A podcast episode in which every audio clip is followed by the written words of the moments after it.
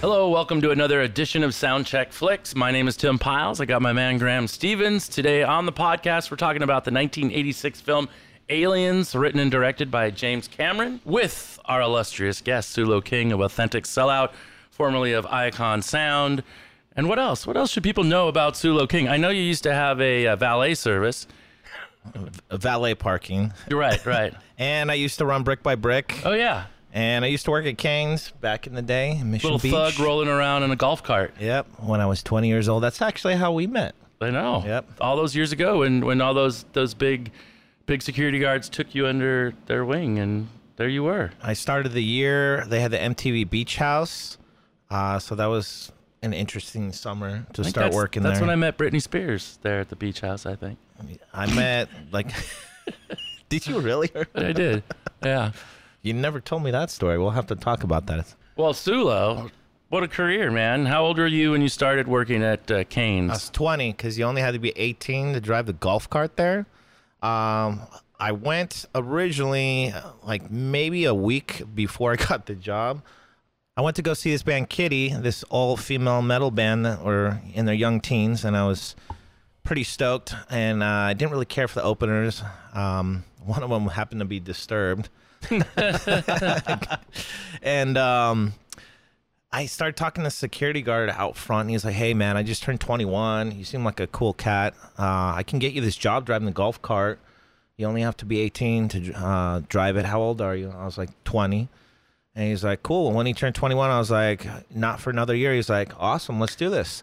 And the next thing you know, uh, he walks up to the security manager, talks to him, comes back. He's like, "You got the job." I was like, oh, "Just like that." He's like, "Dude, this is the easiest job in the world." you roll around in a golf cart once every 15 minutes in this parking lot and let us know if you come across anything. And I was like, all right. And the rest was all history. And that was my foot in the door in the music industry. And that's how we met. sure. And it's awesome to be here all these years later. Let's just know. talk about the South Mission, the Mission Beach parking lot, though, and how crazy that place is and can Oh, be, my and the history, God. and the history with the Kane security. Even, gosh, that was a, a there was a moment in time when there was supposedly a bunch of Nazis. I was working there, there right during that time. Yeah. They were uh, there was punk rock kids boycotting us, calling us Nazis. Not me, because Right. I was kind of like you know the ally, you know. Yeah. And everyone would, for some reason, I felt like like Lucy from the Peanuts. Everyone would kind of just sit in my golf cart and start spilling their guts to me, especially all the drunks that get kicked out. Uh, but yeah, that wa- that was a lot of craziness going on with that. In fact, Eric Lightstein, the owner of Canes, tried to hire the kid that spearheaded that whole, you know, That- okay. campaign, ag- Sure, calling against- everyone Nazis because Yeah. he was so impressed by his marketing skills. That, that was a great venue, and uh, I, I saw some amazing shows. Not Disturbed, thank goodness, but uh, I want to say Turbo Negro, Blur. Um, God, that, that was such a fun time. I mean, it actually got me to, down to the beach quite a bit at that period because I'm just not a frequent beach goer. But man, the bands loved playing down there because they were on the boardwalk. Especially you have the bands from all over Europe coming to play at that venue, and uh, it was interesting. Definitely a, a fun time, and, and I enjoyed getting to see quite a few sunsets around that period, and then a great Yeah. band at the club. Yeah, it was, uh, it was a lot of fun and got to meet a lot of my heroes and Yeah. get an early taste for it uh, before I started going from, you know, being security to booking them. So Sure. it was a great start. Well, here today talking about your favorite film, a film that is probably one of the few films to surpass the original film in its uh, creativity, box office success, and many other things. But Alien is, of course, an amazing film, but this comes along and changes a lot, right? I mean, it. it Absolutely. We might be talking about the greatest sequel ever. That, Yeah. I mean, that was better possibly than the original. And the original is unreal. I mean, it's just amazing. thriller. The bar was set so high on that first one. You're asking yourselves, how on earth could they beat this? And it's like a John Wick thing. They they may have. I mean, it's pretty simple, really. More aliens and one big badass motherfucking alien. The And it's- mother. Yeah. It still holds up today too. It's a definitely an immortal classic. I remember I waited three hours in line at Comic Con to try to get into the 30th anniversary panel uh, that they had with James Cameron, the producers, Sigourney Weaver, and the entire main cast.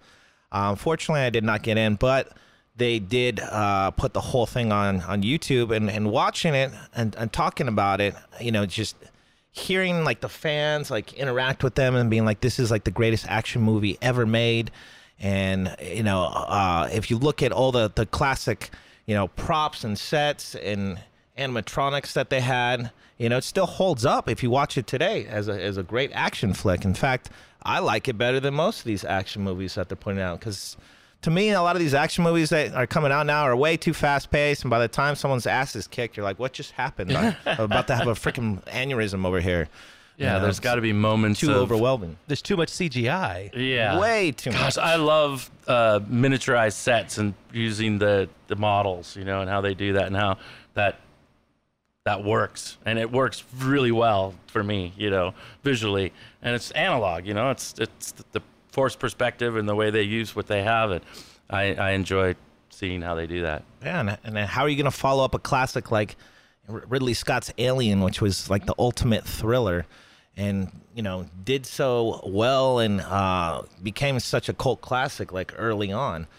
In fact, like Sigourney Weaver turned down all these offers from 20th Century Fox uh, because she just wasn't i- impressed with like it had no like um, with any of the scripts and just had no desire to really return to the character Ripley. But it was James Cameron that really said, "Hey, I wrote this whole movie centralized around you," and you know, look at it now. I mean, that was like the first you know m- major like female action star. Sure. If you really think about it. I mean, now it's more commonplace, but Right. back then, you know, But she between would- that and Terminator, Yeah. you know, Well, Yeah. that was the moment where where she got a million dollars. Like that was a big deal that she got a million to come back, and she got part of the profits Yep. too. So that was like a really big thing that hadn't been done for an actress before. It is kind of the mainstream moment where you have this big action star. Linda Hamilton was right before that, but she isn't a big action star in the first one. No. Right. She- at- just at the end. Yep. You know, you did have Pam Greer back in the 70s, and you had the the early martial arts films had a lot of women who were the heroes and kicking all the guys' asses, like back in the 60s and early 70s Right. martial art movies. So there was a little bit of in the DNA of women as the heroes before that, but she was definitely the one that took it to the mainstream. She was the one. I mean, I have a dog named Ripley. Dude, are you kidding me? My dog is named Ellen Ripley. I mean, That's I- rad. Yeah, and Uh. I'll call her out when she does something. Ellen Ripley, she gets the full name. Like, but yeah, that's how much we love this movie. There's a cult of people. I ran into two other people who have named their dogs Ripley, and it was for the same reason. So Actually, Frank's dog is named Ripley. Ripley as well. well, watching it just yesterday, I watched the the extended version, which adds the 17 minutes to the film, which does two things. It tells the backstory a little bit about Newt and, and about the, the colonists and what's going on there. But then you find out about Ripley's daughter, and she figures out that her daughter's dead because she's been in, in stasis for 57 years. And so she had told her daughter she would come back. That was supposed to have been when her daughter was 11 years old, which is what Newt was like 11 years old, I think, probably in, Yeah. the, in the film. So Eric here with a producer's note. Newt was supposed to be about six or seven years old, uh, played by Carrie Henn, who was eight or nine years old during filming. the correlation between all these things is, is very and they cut interesting. that scene out of the movie, uh, the theatrical version. That's tough, but you know Sigourney was upset about that. 'cause- Yeah. Yeah. But it said so much for her motivation. yeah, And it was Because her, her, at the her end- mom that they used for the picture, too.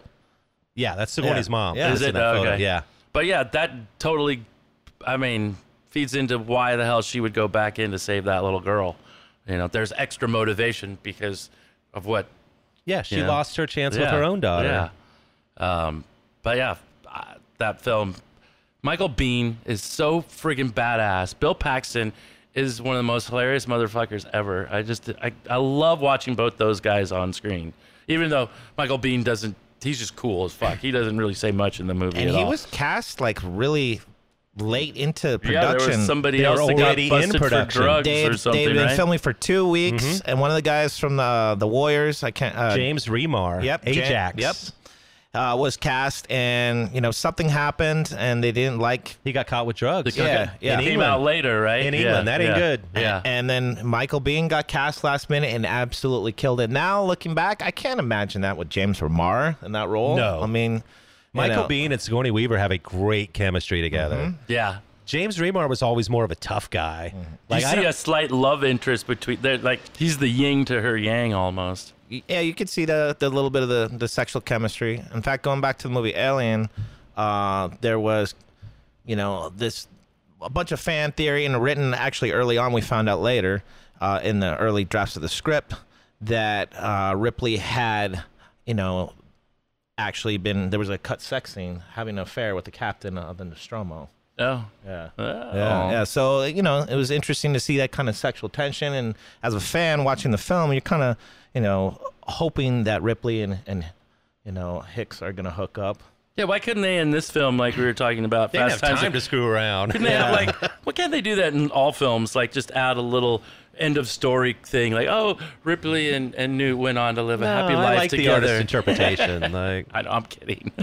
That's not okay the with it. movie you do that in. well, also at the end of the movie, that when they're in those hypersleep things, I'm just thinking to myself, that's my happy ending because my happy ending is them going back to Earth and raising Newt as their daughter. Right. That to me is what happens. That's Sure. how I because Alien Three doesn't exist Yeah. to me. I hate that film. It just I saw it one time. It's terrible.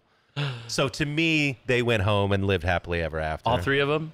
Yes. I do like David Finch. I'll give him that. I love David Fincher, but, but that movie's that movie trash. was that movie was you, you know I'll, I'll give you that. I, I wouldn't go as far as saying it was trash. It was still watchable, and mainly just because you know you know you had the Ellen Ripley character and with Sigourney Weaver coming back to portray it. But yeah, I kind of wish they didn't make Alien Three. I definitely wish know? they had made it. She got a lot of money for it though. Yeah, and I mean she wanted her character to end, and like I Is said, that the she one did- in the prison? yeah. Oh, Yeah, I mean that that production was doomed from the beginning. so bad. Yeah. Uh, Yeah. but, you know, they, they even came out with Aliens Colonial Marines, a video game uh, about 10 years ago. And it was supposed to be canon where you find out that Hicks actually lives and they, uh, Wayland Utani Corporation put like uh, s- someone as a double for his body. And then by the time you end up beating the game, you f- get this like video message from Hicks. Michael Bean came back and voiced the character. It was pretty Huh. cool. I mean, uh, AI on it was a little wonky and got trashed by a, a lot of Aliens fans, but it was a fun game to play. You know, you get to fight a alien queen and everything. an alien queen. Yeah. Who's your alien queen? I don't have one right Oh, now. all right. So I had a question. So I obviously it's yours, but for you, Piles, is outside of Star Wars because I know you're a big Star Wars freak. Sure. Where was this one rank at the top of your sci-fi films of all time? That is a good question. because I was I was thinking about this last night when I was rewatching it for the third time, and I got to the end of it and that final scene, and I'm just like, this is number one on my list. Like non Star Wars space Sure, film. sure. This is number one. This is definitely my number one. I agree. I agree with Sulo here. It's incredible. Uh, Flash Gordon. I don't have a, I don't have a, there's no flaw in this movie. No. And it's a mean motherfucker. Yeah. Like I mean they get they go down there onto LB My complaint 426. is they had a Jewish Moroccan girl play a Chicano in the film. They could have had a real Chicana girl. But I Nick, did are you talking admire about- that she she studied some gang culture and slang to learn to be able to How about play Vasquez, that role better. Janet Goldstein? Yeah. yeah, she's Goldstein. She spent several hours under makeup to get rid of her freckles, Yeah, that's true. But still kind of but she was so badass. she kicked ass. Yeah. She killed it. I love when well her females are represented. her and Bill Paxton are the two that make an impression. Yeah, yeah. Because like, and Bill, damn, like this is the breakout for him. Because like right before this, he has weird science and yeah. he's chat. yeah. You know, he's Just being a amazing. dick. How Oh. crazy is it that his first two big roles are so quotable? Like he's the thing you quote from Weird Science. He's the thing you quote from this. Like Game You- over, Did you see man. that too? You know, he's the only one. Three people have been killed by a predator, an alien, and a Terminator. and a Terminator. Bill Paxton. And Bill Paxton is one of those people. Yep. Killed by all three.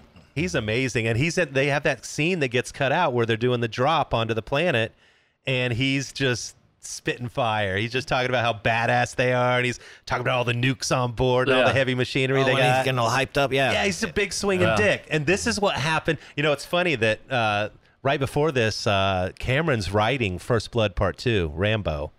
And they, the whole thing of that is that they go back into Vietnam to get the POWs, and it's all Yeah. the Vietnam War story. Well, he says this movie is the Vietnam War, and the Marines are the cocky Americans rolling into an environment. They've underestimated their Sure. opponent. They don't know anything about them. You know, they violated Sun Tzu's rules right away. You don't know your enemy. You're on their turf. Yeah. And they just they have superior, superior firepower, and they get their asses handed to them. Like, and Cameron says this was, uh, you know, based kind of loosely on what happened with was- the Vietnam War. what was Ripley's nickname? Because she was Rambolina, or there was I read something in comparison to Rambo. Yeah, she, they, they, there's a nickname for her being like a female Rambo. Yeah, but like I said, man, she she really put you know the female hero on the map back then, and I can only say so many times that movie still holds up today. Yeah. And I was lucky enough to see it in a movie theater. That was one of the most amazing cinema experiences ever. Yeah. I wish I could have been you know old enough to go see it when it came out in the theaters back in the eighties. I mean, I think that might have been the last time I saw it, other than yesterday. It was probably in theaters. But I have such vivid memories of Ripley in the loader, in that big loader thing. You know, that, that stands out.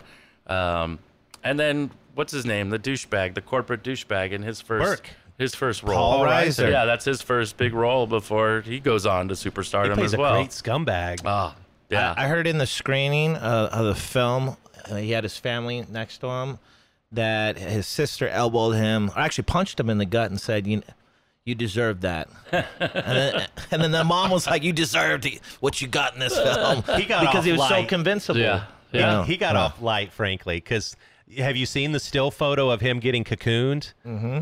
There was an alternate uh, way they were going to do it, where when Ripley goes back in to get Newt, she runs across Burke, and he's in the wall being i- impregnated, Right. and he begs for mercy. You know that he can feel it inside of himself, and she hands him a grenade, and She keeps doesn't say moving.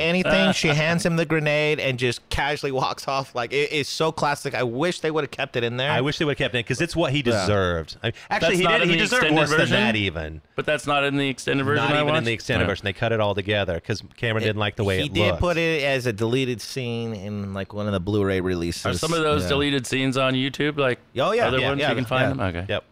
And I love that scene. She's because that's not in the original film. She's sitting in the in the the v, the virtual reality. She's sitting in that space that's like a virtual reality park. Right. That's not in the original. release, Oh no. yeah, yeah. It's not. Yeah. She's like That's sitting where on we a fi- bench. that's and- what we find out about her mom. Absolutely. Yeah. My mom Her daughter. passing, and Daughter. she just missed that window by like Who a was her couple mom years. in the photo? Yeah. yeah. Which Yeah. is interesting. They're easy to pick out. It's that scene. It's the stuff with Newt's family. Yeah. Um, there's a there's a scene where they're setting up those remote guns to Yeah, fire. yeah, yeah. When they're in the siege. Yeah. Uh, Towards the end, a lot of that was they added created in. those for that. Yeah, I was reading about that. The um, What was another scene? Uh, you you had an encounter with Bishop and an alien in the, in the duct when he's going to Oh, set up the wow. remotes. Uh, that was very hard to to find. Um, I remember seeing it on one of the s- special edition releases as a deleted scene. Yeah. Yeah, but uh, that was cool to see. Uh, but yeah, I mean, even with the special edition, you only had 17 minutes of ad- additional footage, which was cool. But there's still so much deleted footage that's probably still out there we haven't even seen. Well, Uh, this is James Cameron. I mean, Yeah. we did the Abyss uh, with Oz, our buddy Oz Yeah. a while back, and hi- his sets are just mayhem. I mean, they get it done, and he's Yeah. a, he's a genius. The thing with him is he, you know, I mean, we had him on Escape from New York. He's painting backdrops, and we had him on Rock and Roll High Mm-hmm. School. He's just running around the set like he could do your job. And that's the thing. Like when you're not doing your job on Mm-hmm. Yeah. his set, he's Yeah. going to walk up and let you know, "Hey, I've done that job, and you suck at this." So they shot this at the studios where they shoot a lot of the Star Wars stuff, the Pinewood Studios, right? And guess what they do in England? They fucking take tea time. Mm-hmm. And he would get pissed because every day they would take tea breaks Twice. And and he would they, they, that's not how American filmmaking operated, and so it was very difficult for them to understand and relate. There was so much cultural differences, and that presented a big problem. Well, not just that is there was a lot of the original crew that worked on Alien, and they were all sided with Ridley and thought it was almost an, ab- uh, an Sacrilegious. abomination Yeah, sure, that they were sure. doing a, a sequel without him. Yeah. 'Cause True. it- I mean, at the end of the day, it really is Ridley's baby. You know, but he had had the Terminator out by then, and he he he sets up a screening for those guys, the crew, to watch what he's done, so he could convince them that it's okay. I'm the guy. They don't even show up. like I mean, they didn't even show up to watch Terminator. Like. There was genuine dislike on that crew. They Right. didn't like Gail Ann Hurd, his wife, who was the producer, because they thought she was just his wife. because the- so well, yeah, you're nepotism nobody. When related. and actually, she's a talented woman as well. She's big produced time. a lot of ton Yeah. great shit. So they were, you know, disrespecting her. And even Michael Bain and Bill Paxton and those guys on the commentary laugh at the work ethic of the English crew. It's not just the tea time thing. They they call them lazy. Sure. Like, and they're just not used to our 12-hour work days. You know, they they they're like teamsters. They want all their benefits. They're only going to work these minutes, and fuck you. Yeah. Like, and that's how they behaved. And it was a tense set. They had some stuff go on on the set during the course of it. One of the things with Remar I liked in the week that he was there was he had the pump shotgun that that Hicks has. And there's a point when they're just fucking around on the set, and he fired off a shot that blew a hole in the wall. It went And into another It went into studio. Little House Shop Yeah, of Little Horrors, Shop which of was Horrors. shooting next door. and Al Matthews, who plays Cap- Capone, is like, "How did you get live ammunition?" Like Capone is a real Marine. He was one of the first black sergeants in combat in the U.S. Marines in Vietnam. He's a real deal badass. He was the first black sergeant to get Yeah. promoted as sergeant. Absolutely. And and so he's like, Where'd you get that round, dude? Like, I gotta think that had something to do with Remar, you know, being a cokehead or whatever. Right, Because that was that sounds like something done on drugs. Like right, right. but you know, and there then he- should be no live rounds on a set. they had Jeez. uh, the uh, the personnel carrier caved in at one point while they were filming a scene, and Gorman got hit. Uh, that was built on a 747, like one of the trucks that they used to move they were planes so at the airports. heavy. I think. British Airways used it, and they had to remove like because it was like seventy tons or something like that. They removed like a, like thirty tons of it because uh, and reinforced the floors so it wouldn't cave in because it was so heavy. Man. The APC. Yeah, I would like to see it on a big screen again. You know, when you watch some of the the the special effects don't always age as well. Most of it does, but there there's a few things that you know, just like the plane, the the the, the airships flying through space, they look a little disconnected from it. You know, I don't know it's different than the Star Wars films. I can tell you firsthand, it looks badass on a movie screen. yeah, I mean, sometimes that's what I wonder. Sometimes you know, when you watch some of these films on a small screen, it's uh, just maybe doesn't work as well. You want to see it on the big screen. Back to the Future was like another one that I saw uh, on the big screen and still holds up pretty well, Yeah, special effects wise. sure. Yeah. Uh, we're music guys. We got to talk about the soundtrack. So it's James Horner. Uh, one of the cool things about the '80s was that these these super talented guys like Basil Polidorus and and James Horner, they were getting action movies like they you know John Williams and these guys, these others, Elmer Bernstein and all these other guys had kind of sucked the oxygen out of the room, and so for these guys wanted a shot. You know, James Horner had to do Battle Beyond the Stars, and then he did some Star Trek movies. He had to pay his dues before he got Sure. to Aliens. He did Kroll. Yeah, Yeah. there you go. In fact, I hear they're remaking that movie. Krull. Oh my god. so James Horner, growing up with James Horner, I gotta admit he's my favorite composer. Like I love the guy, and it probably starts around this time with Aliens. But I mean, he did Glory, Field of Dreams, Commando, Legends of the Fall. I mean, Braveheart is my favorite, but. You know, and I, everyone knows him for Titanic. That's where he just went next level, Right, right. enormous. And uh, but and of course I hate that one, but he uh you know sadly died in a single plane crash like eight years ago or so Oh. Yeah, um, but that he was was, sad. prolific i mean after titanic he Yeah. was you look at his imdb and you're it's eye popping like he does so many movies Was he in an experimental plane or what? yeah the- it was Okay. one of those sing yeah single seat all that and uh it was just such a loss because the guy's incredible. I mean, he, he'd his two Academy Awards were, of course, both for Titanic, but he was nominated for Aliens for this one. One of the other actors uh, died in a in a aircraft accident, a parachute uh, accident, tip tipping. One of the uh, private Oh yeah, Yeah. that's right. He, uh, He was, one of the shooting a Colonial TV Marines. show or something, and That was like in '93. yeah, that's yeah. right. It wasn't that much long. I mean, the film came out in '86. So. Yeah, Yeah. But you know, Cameron being the taskmaster that master that he is, we don't have three drownings on this set, thank Mm-hmm. God. but they did fire the cinematographer like a week or two into the shoot because he was, you know, he was lighting it quite brightly and Yeah. James Cameron is like, "Why are you using such bright lights?" And then his name was Dick Bush. Dick Bush. and uh, yeah, snicker. And then uh, you know, they fire him cuz he's just doing it his way and he's not listening to Cameron. Cameron's it like, "Beat sounded it." like a bunch of those dudes would not necessarily take his direction very well and do what they thought was right, and then he'd be like, "What the fuck, dude? Yep. Like, you just wasted our whole day." No, this is not. You know, This is where Stupid he's. Americans. Yeah, well, he's a perfectionist. He's not going Yeah. to take any shit. I mean, But he like you wants said, it exactly that, that's his way. a guy that he did every job in filmmaking. Yeah. So he knows how to do it and how it should be done right. It's like Prince. He can walk up to you on stage and take your instrument away and play it better than you and hand it back to you. Like that's James Cameron. He's Yeah. just that dude. I actually got to see him in person once, James Cameron. I was at uh, an Oscars after party that he did, and Chris Leva had a whole people invited me up to it. 'cause Sure. He was working for a Sa- hustler. Sapporo at the time. yeah, yeah. He gives me two hour notice. Of course, I have to drive. And I, I was like, James Cameron's Oscars after party. Let's go. And we went up there. And when we were walking in, uh, James Cameron was about as far away as that camera is from me right now, like literally 10 feet. And he stops and he looks at me. And we kind of just like have this exchange of looks, like, you know, one of those. yeah, yeah. Just nodding, like, what's up?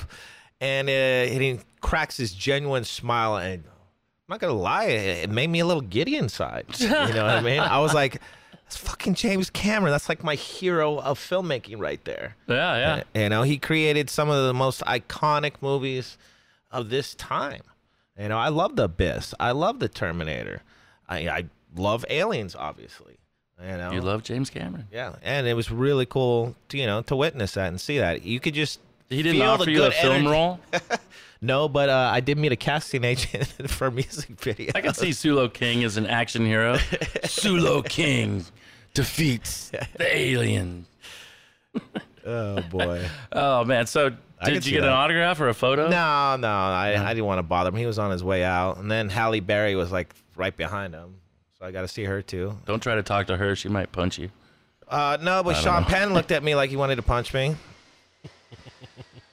Sean Penn, really? because Yeah. he saw how Charlize Theron smiled at me. I didn't like Damn, that very Sulo. much. Maybe you should move to Hollywood. I'd probably be a A list by now. I don't know what list that is, uh, an A list of, but I'll agree with you. Um, so, how many times do you think you've seen this movie? Oh God, more than I can count. You have it on DVD? I have not only on DVD. I still have the VHS. I have the Blu-ray versions, multiple Blu-ray Do you versions. have a Laserdisc version of it? No, but you know, I, I Do you own any Laserdiscs in your collection? I know you can't watch them, Graham, but do you have any? Oh hell no! Come on, man. That stuff went out in the nineties. But the laser disc version does have some See? scenes in there that were not included in the special editions. See what I mean? Mm-hmm. If you want to have it all, you got to have it all. It's not I- all on YouTube. Mm-hmm, I do have a ton of alien stuff. I have a life size face hugger. I have a bunch of alien books. In fact, I'm wearing a Wayland Utani is shirt. That, what is this a reference to anything? Or is this? I'm just very. con- that's the company. I know, but where does that come from? What is it? Just a made up company, or what do you Yes. think? Do you think there's any? I mean, well, in the first film, there was they just called it the company or the network. They didn't make any references to it. Wayland name. Utani was created during the, the shooting of aliens. so who's Mr. Whalen or Well, Mrs. and so Cameron figured that it would be a multinational corporation that Okay. would do things like this, that would level. terraform Yeah, yeah. and you know go out in space and look for things. And so yeah, he just imagined it that way. So he's the one that came and up you with that. see the hints of it, like who is behind it in the AVP films. Uh, y- actually, Lance Henriksen uh, was played Bishop two in Alien three, and then he played uh, a Wayland in the first Alien versus Predator, and then at the end of AVP two Requiem, you see uh, who's behind Utani. Uh, they retrieve one of the like uh, plasma cannons from the Predator from the crash ship. So, yeah, uh, Did you watch the most recent uh, Predator film in Prey. uh, in uh, in um, in the native language? I have not watched it in the native language, but that's really cool that they You did said it you, like had- that. you watched it. didn't Yeah, you? I, I put it in Cherokee because Cherokee, it's yeah. Mm-hmm. on the extras, and then you can close caption your TV, just do it through your TV, and you can still get the English words on the screen. sure, sure. That was for me. That was the way to watch it. I loved the movie. I thought it was fantastic. If you ask me, that's fucking genius. It- you know why don't they do stuff like that more often? That's so forward that thinking film- and respectful. that film revived the whole Predator franchise because there was all this talk about you know the, the film before it you know shane black's coming back he not only was in the original predator but he also you know co-wrote the original predator and he you know it was all hyped up you had a decent cast um It was an okay film. yeah it, it well i mean the ending events were too similar to what had already previously just come Yeah. out the year before alien covenant um which i thought was a good film and and that got trashed at the same time you know it's just It's always tough to follow up a film, and that's what makes this one so great because, well- like we've said, it Alien is is one of the best films, but a second film, the sequel to, to is there? Can you think of any other film? no top uh, of your maybe, head, maybe? tron legacy is the only other one Too.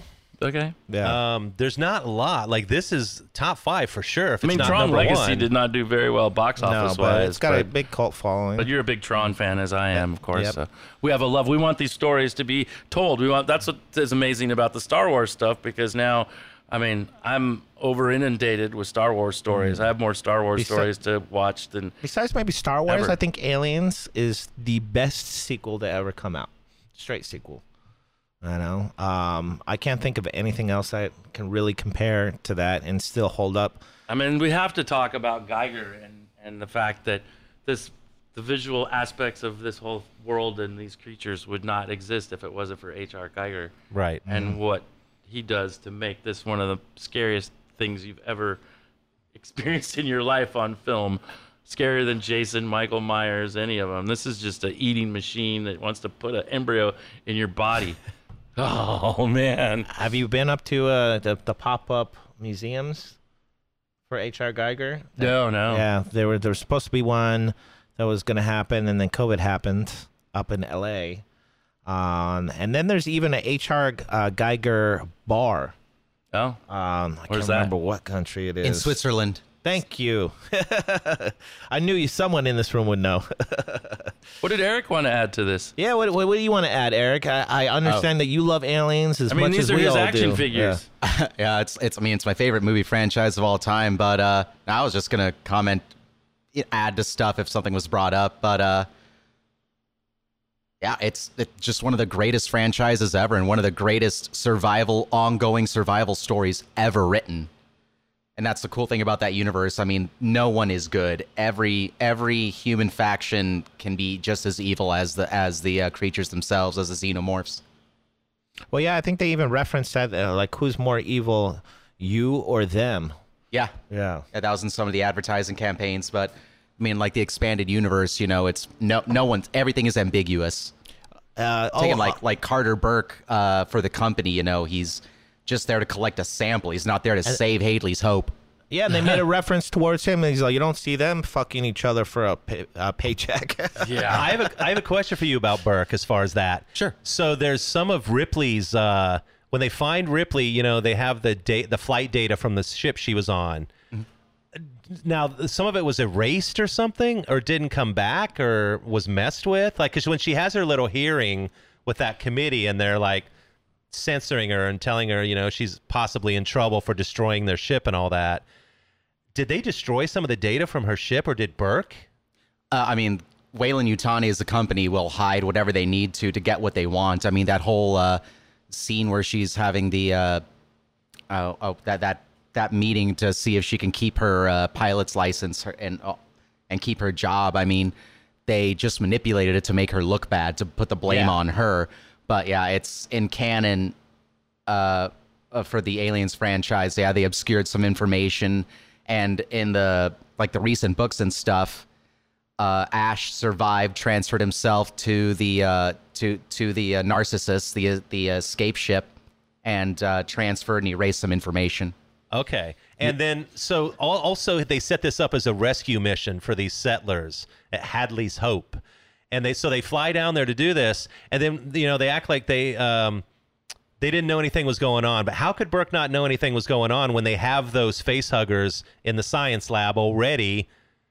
They Oh, already yeah. knew they were there. Oh yeah, absolutely. Basically, once they got the uh, it, it, so her being found, and then uh, the the Jordan family with uh, uh, Ann and Russ, uh, who is Newt's parents, and her brother Timmy, all of that stuff's kind of happening at the same time at the beginning of the film.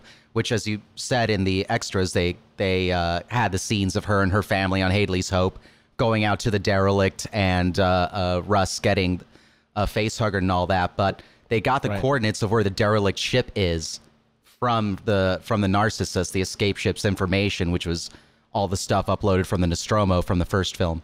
So Burke knew all of this. Oh, yeah. and was Burke- hiding it from the Marine crew and Ripley and everyone. One hundred percent. Yeah, he knew what was Oh, 'cause going on. Whalen Utani already sent the Nostromo there. That was not a SOS distress call. Ash Mm-hmm. Yeah. like briefly discloses that before they destroy him, and then um, they already knew that something was there. You know, an Yeah. alien specimen. So what boggles my mind? Why did it take them fifty-seven years? What did they just need?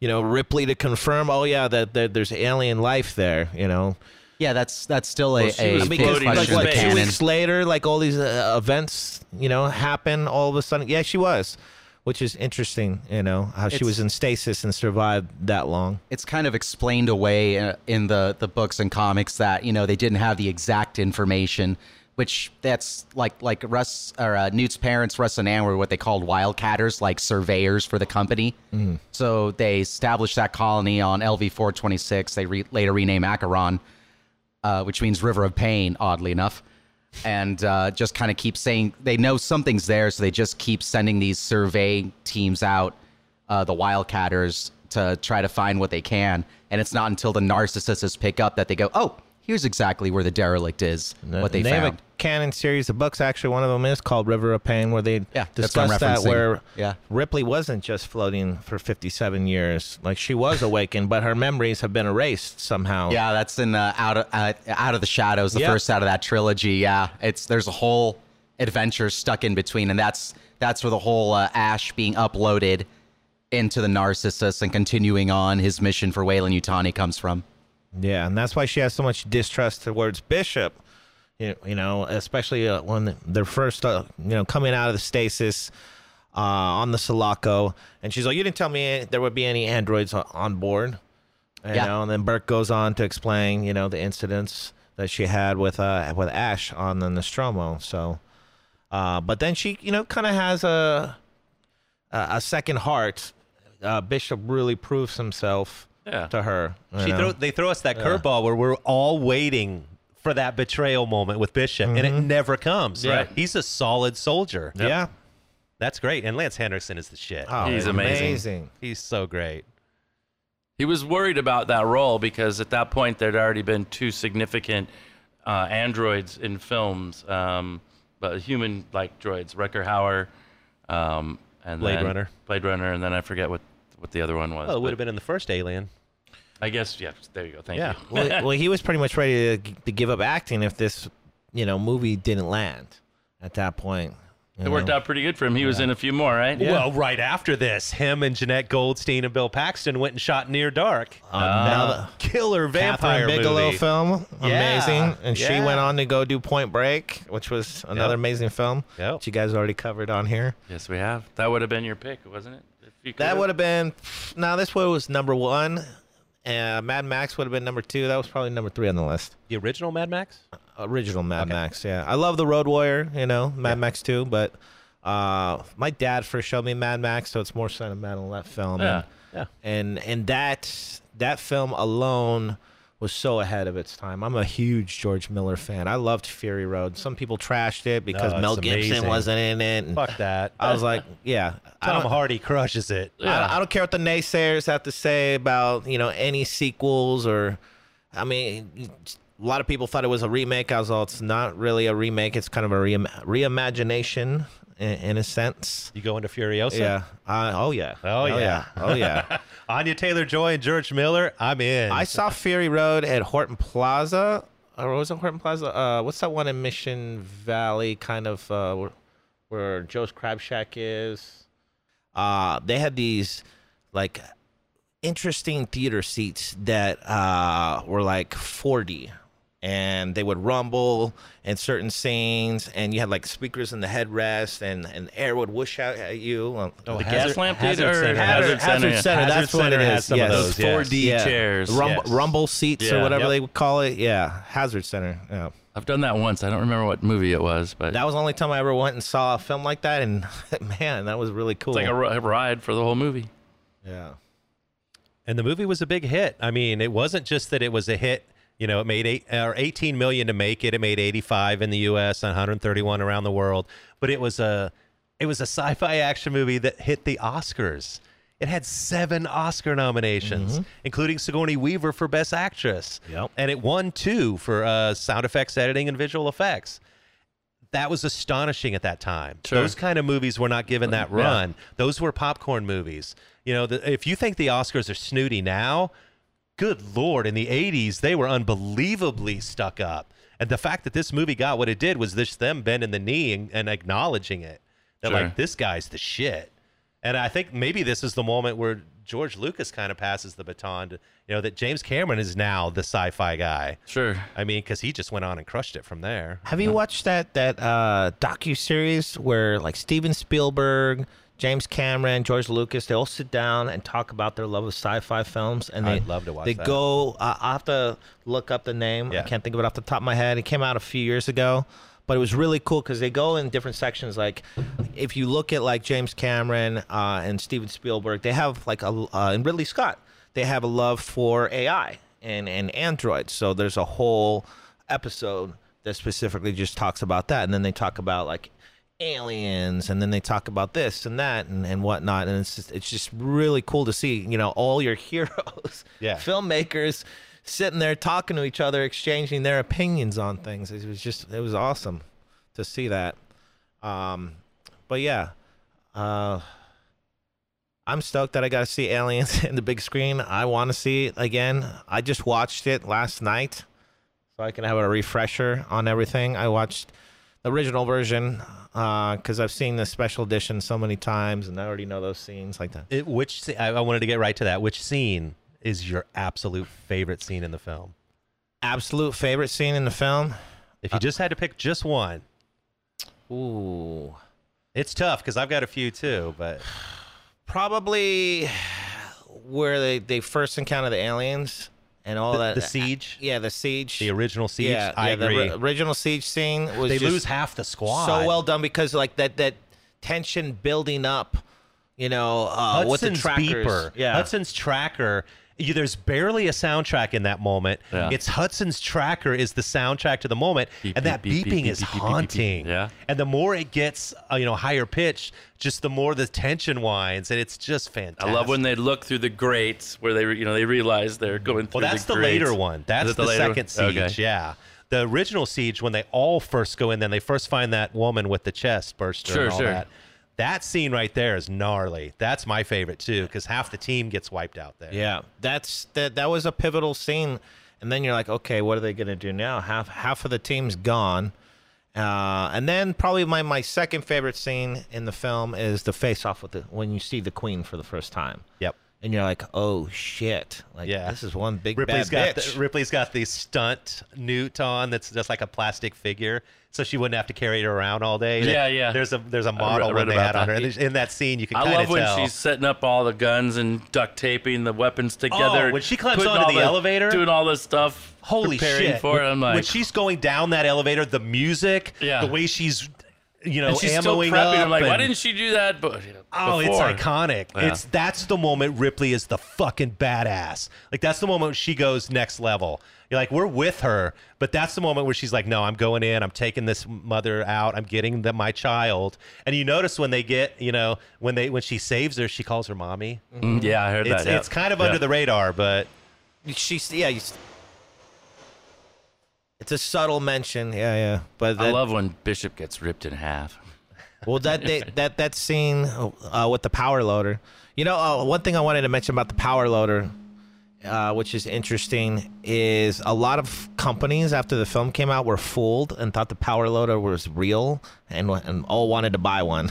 The power loader, that that whole scene with her in that is get just away amazing. from her, you bitch. Finally, somebody said it. Yeah. Then, then somebody the, had to that say line it. the girl says when she's talking about the aliens, and I swear that that has been reused in pop culture, where she goes, "They mostly come out at night, mostly." yeah. Or game over, man. Yeah. Game over. I love Why don't you put her in charge? pop cult that stuff that happens these people write these things and they just get embedded in your brain like Bill Paxton, aver- he ad libbed some of that. You got to give him credit. Some of his lines were straight ad he's lib. that's he- he's just such a natural playing that guy i mean over the top and he realized i think he was a little bummed but i think he he began to realize that he's like the comedic relief ultimately for that whole He's amazing on the 100%. cast, on the cast commentary. I mean, Michael Bean's there talking. He's talking. Vasquez. They're all there. Mm-hmm. yeah He is always the one on the commentary saying the funny thing that cracks everybody up. Yeah. He's just that guy. so sad man he Yeah, that he passed he's- away. yeah what did he He was like 61. cancer? Had a heart attack or something. It was complications after surgery, and he was supposed to have a full recovery, and then something happened, and And you really felt it when he passed. passed away. There were a lot of stars that spoke out. I Yeah. think a little more than usual. And I think he was just one of those guys that was really popular. I He'd think earned he his gave a stripes. lot of himself. He just Yeah. seems like the guy you wanted to hang out with. Yeah. he'd be that fun dude. Because him and Michael Bean hung out all all the time. Yeah. I think in, during the Yeah. They filming. hung out with the cast of Full Metal Jacket. They were filming on the other side of the lot. That's right. And they were Marines in the movie, so they had that thing going on. Like, Yeah, great era in filmmaking and great movie. yeah, and, Fun to and rewatch. he was starting to make uh, a comeback. He had Training Day, that that sequel TV series that he was starring in. oh, Big Love. Yeah, Yeah, he was doing well. Mm. Big Love. He, he yeah. lo- you know, I uh, they let him personalize their armor, and he had his wife's name Louise on Oh his yeah, armor. that's right. They let all of them do. Yeah, that. let Michael 'em all Bean do was something. bummed because he didn't get to customize his armor 'Cause- because he was a replacement, so he had to And it use the didn't fit armor either.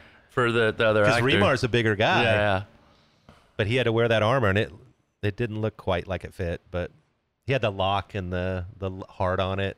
yeah, yeah. Super, and super then fun Vasquez adventure. had like, oh man, what was?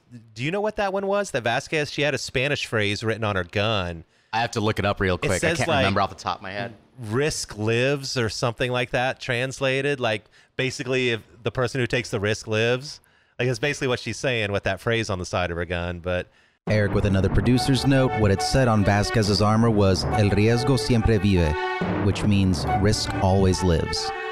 uh yeah, it was pretty cool like i loved how they let him do that because that that once again going to the vietnam thing you know they were this was a mirror of what he's writing about in vietnam and so the troops there did that stuff they did something with the the the troops, the the soldiers, where they were they did some training and hung out together, separate from the other people, to create that camaraderie and that that thing. Mm-hmm. the wake So- up scene is the final scene they shot yeah, yeah, Because- because they they wanted to show that camaraderie. yeah all the months of filming they did. Yeah. Yeah, Which and is then the, really the, the cool. first scene they shot was where they the one we talked about was our favorite when they first go in and get ambushed. Mm-hmm. Yep. that was the very first thing they shot the first day. Yeah, like most films, it was all shot out of sequence. You know, but Cameron is just so strategic with his filmmaking and the way he shoots things and everything from the cinematography ang- angles to the writing, direction, just everything about Cameron is just awesome with that film. I mean, I can't think of one inconsistency out of that film. Not one that I didn't like. There's not one single thing. I went and watched it last night and hoping to see something like a flubber, a flaw that I I didn't like, or maybe like a boomstick shadow or something. No, I am nothing. fascinated by the cigarette ashes. Did you notice any of the cigarette ashes? Michael Bean is doing his thing and he's prepping or something. There's an ash on his cigarette that looks like it's a quarter inch Ripley's long. got a long one, too. And she had a long one oh, too. when she's in the hospital, And I'm the like, what the hospital fuck, scene. like, That's I probably the don't- longest what- ash I've ever seen. yeah, and it's just random, you know, like it's weird, okay. Yeah. You know? But hey, I want to know what happened to Jonesy the cat. That's what I want to know. they left him on the yeah, spaceship. yeah. Yeah. Hopefully, he went to a good home. that's so great to see that. I thought it was rad and I wonder if alien that, Joe- that she went out of her way, risked her life to save the fucking cat. What if Jonesy was a flurkin actually? Oh my god, What? Sorry, that's a that's a whole Captain nother Marvel, world. little nerd shit from you. well, that, that cat lo- is the same breed as Jonesy. is- Yeah, exactly. Yeah, that's true. That could be a new movie. That the whole time that, that Jonesy was a flurkin, and they can battle. The, do Maybe that's why the alien didn't attack Jonesy. you think there's more films ever coming? There Fede are. Alvarez has one on the way. He's got one. What do you got, Yeah. Eric? Oh yeah, uh, uh, Sula just said it, but yeah, Fede Alvarez has a uh, movie working title, uh, Alien Romulus, coming out, and there's also a uh, a TV series coming to Hulu that's uh, show ran by Noah Hawley, who did Fargo series. Yep. And that that's the first one that's going to be set on Earth. The Yep. closest we got to that was an Alien Resurrection, where their escape ship is heading to Earth. And uh, I mean, that kind of stuff was written in the comics with Earth War, Nightmare Asylum, uh, Female War, but apparently they're not following any of that. And I haven't heard any leaks about the premise or plot, although I'm sure it'll be pretty similar to those. So I'm very, very curious to see what they do. Yeah. Yeah, me too. I mean, well, originally in the Nostromo, an alien was heading to Earth. Yep, he's before carrying they had ore. to go, you know, take that diverted mission, which ended up badly for everyone except for Ripley. Does Disney own the uh, rights to Alien Yeah. Yep. films now? Right? Yeah, they so do. I'm waiting for the Disney Plus series to come, and maybe we get like a a Grogu like character. Oh, God Now, damn. here we Say go. Baby Grogu will. cr- anyway, it is a Disney property now, which is kind of interesting. so it could be a Disney Well, Plus you know, series. Spielberg and, and, and George Lucas in um, you know last trilogy that Lucas did uh, per agreement to uh, Spielberg because he had a Yoda sequence in the movie E.T. He made E.T. a race in Star Wars. You made what? E- the E.T.'s Uh-huh. a race. Oh yeah, yeah, that's Yeah, right. They're in the uh, in the big Congress. They're in one of the Yeah, there's like a discs. group of them. Yeah, Eating Reese's Pieces eating Reese's Pieces. by the bowls. oh yeah. So you never know. Game over, man. Time to say goodbye. It is. oh, that, that that crash sequence was the best when That's he's terrific. freaking out. That was Where we build a Paxton. fire and sing some songs. Paul Reiser got that one out. yeah.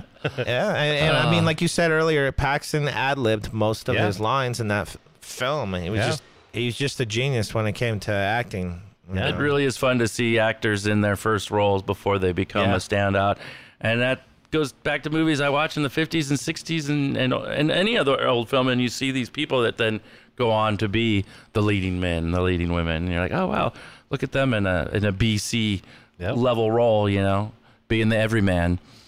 But yeah, Aliens is definitely uh, a, a mind fuck, the whole premise and whole concept. Uh, the, the, the face hugger.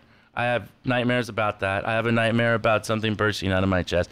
These are probably the most horrific things that I could ever imagine Well, in happening. Covenant, we got to see how you know that was all created, which was you know pretty cool. I like how Ridley Scott went back to the origins of that, and we almost did get to see Ripley come back for a, a reprisal. They were going to basically erase Alien Three. Thank God. uh, the guy that did uh, Chappie, um, I can't remember the No, director's is it Noah Blum? Blum? I Blom, can't say Blom, it. Bloomcamp? Bloomcamp. Neil Bloomcamp? Neil Or Blomkamp, District yes. 9 It's gonna guy. be Be Yeah, him? District Yeah, Nine yeah, guy. yeah, that guy.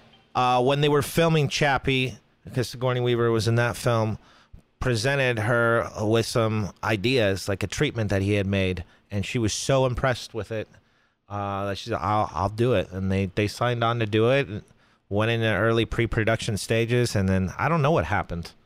You know, It's it so just weird never that came to band be. Die Antwoord is they're the main actors. In They're that in that, Chappie. yeah. I thought they're they the did mother great. and father of Chappie or whatever in the Yeah. film. They've just been since canceled. Yeah, majorly canceled. Ah, we're not canceled. We keep it family friendly here for the most part, don't we, Graham? We try. Except when we're talking about painting dicks and stuff. Yeah, we, we drop a couple f bombs here and there. You know, Uh, And that. Thank you. Well, Painting Sulo, dicks. any authentic sellout shows coming up? Well, you'll be painting dicks. no, but I'm sure I'll be calling someone a dick. Uh, no shows coming up. For, Uh, for yeah, the yeah, we king? got the toy drive Oh, show. toy drive. That, that uh, I'm Am having I still you helping involved. Oh. book some bands? Of course, I, better want get you on that. More involved this year. So we have our annual toy drive. This is our second year doing the event for it. Our fourth year overall doing our rock and roll Christmas toy drive. So what we do is we raise money uh, for the less fortunate. It's very similar to uh, Toys for Tots. We also have toy boxes at select businesses and at our event and uh, then we take the money and, and shop like a Toys R Us kid and have the time of our lives doing it and try to fill up as many shopping carts as we can and drop it off at a church we work with in Barrio Logan, Our Lady of Guadalupe. And then uh, actually on January 6th of this year, we got invited back for the Three Kings Celebration Day and got to give out all the toys to Nice. the kids. So we just actually put out uh, an episode on our web series called Sellout TV, recapping all of that. Uh, so if you want to check it out, log on to our Authentic Sellout YouTube channel and go under our Sellout TV uh, series. It's our latest episode that we just put out. And the date of the event is? Saturday, December 2nd, which is also the same day as the OB uh, holiday parade. So our event is at Winston's, which is right there Yeah. on the corner of Newport. And it's going to be a matinee show from 1 to 6 p.m. And my good friend Tim Piles over here is going to help me book the bands and be the host with the most. How much do you love the king? How much do I love Elvis? Yes. I was like, are you asking me how much I love myself? Or- Yeah, Uh, well, is that a no, rhetorical both, actually, question? That is kind of funny. you are Sulo King. That's a that's a Scandinavian name. What is your background? Your My, my grandfather Finnish? was named Sulo. So it's a Finnish name, the Scandinavian name, like you said. Yeah. It actually translates, uh, if you Google it, it means grace or charm, depending on how you use it. Uh, it's not even that common of a name found in Finland. Uh, but if you come across a fellow Finn, they'll recognize that Sulo is a, a Finnish name. Very nice. Yeah. Well, we know you love Elvis. And I do. Elvis is. how many times have you seen the Elvis film? A uh, handful of times. Okay. Yeah, yeah. It's Great. I Yeah. love Good it. one. I, I I love it thought- too. Well, you know, well, a highlight for me is Baz Luhrmann liked my Instagram post that I did right after I saw the, the film. Nice. I, I even screenshot it because I was like, I'm a bit Baz Luhrmann fan. I think Yeah. he did a, a, He's a fantastic. oh, that film is amazing over job. the top. amazing Perfect. job. And Austin Butler has this new film coming out. the bike uh, riders. Yeah, Yeah. kind of Tom a- Hardy. kind of a stupid name for a, a bike movie like that, but It's a dumb name, but I saw the trailer the It other day. looks badass. It looks pretty Yeah. Mm. cool. Yeah, I'll be there. And I'm glad because, you know, I thought Austin Butler, you know, that was his big breakout role. And then all of a sudden, like, radio silence, like nothing. You don't hear anything about him. Yeah. You know, like three months after the film is done. He could very easily be a victim of typecasting. That's the problem. I really there, hope yeah. not because, you know, I was a little standoffish The at problem first. is he didn't when really he- look much like Elvis. Yeah. Uh, there was a, a TV series called Sun uh, Records, and the kid that played Elvis in that is a- an actual musician and was a spitting image of the king. I I, I think he should have portrayed him. Um, Drake Milligan, uh, Milligan or something like that. Uh, anyways, I but Austin Butler, he he won me over after watching the Yeah. film, and he actually sang a lot of the songs. And I just had himself. issue with him like carrying on like it, it was weird because the lines were blurred and you couldn't tell if he's being Yeah. himself anymore. or Angela if he's- Bassett kind of called him out still on it. playing She was like, "You're not Elvis." playing the role oh, anymore." afterwards, yeah, he couldn't like break out of that Kinda, yeah, that like, character. He was yeah. just played into it a lot, but nothing wrong with that. Nothing wrong with Yeah, that. talk about a method actor. Shit. what did Sigourney Weaver do right after this film? After Aliens? Yeah. There were gorillas. in the Mist, Ghostbusters had already probably, come or- out, right? 84. That was out yeah. already. Yeah, Yeah, right. Ghostbusters. Gorillas was in already the out. Mist was around then. I I you think go. you, you might be right. Gor- Yeah. Gorillas in the Mist. She played- uh, That was a great yeah, film it's a too. terrific I think movie. Sigourney Weaver is an amazing actress. She's terrific. Yeah. We She got had- a lot of movies to get to on this show Yeah. and a Mm-hmm. long list, and I guarantee I will not allow him to put another film we've already watched. This is going on for years, so we got to put at least a three-year limit for any film can Uh, we'll see. return. No, I'm excited about Alves coming up for our holiday one. Which one is he doing? Well, we're, we're working on it. We're nailing it down. we already know the movie. Well, maybe we don't. He might change it. But thank you, Sulo King of Authentic Sellout. And thank you for all your years in support. For me, I've had so many great experiences at your Icon Sound Studios. We've brought some amazing bands in there. Um, some of my favorite include a band called uh, The Horrors, of course, TSOL, La Butcherettes. Idols was something we did there. We had a lot of fun doing stuff associated with the new music show I did at 91X. And thank you so much for the support of that and that opportunity. Hey, Thank you, and we got plenty more to come. And I I eventually want to help you bring back the pile sessions. There we go. I like it. In the meantime, tell all your friends about Soundcheck Flicks and let us know what your favorite movie is. Maybe we'll see you at a movie. Hey guys, it's producer Eric. Let's dive further into spooky season with next week's flick, Halloween 3. Tune in to see who our special guest is.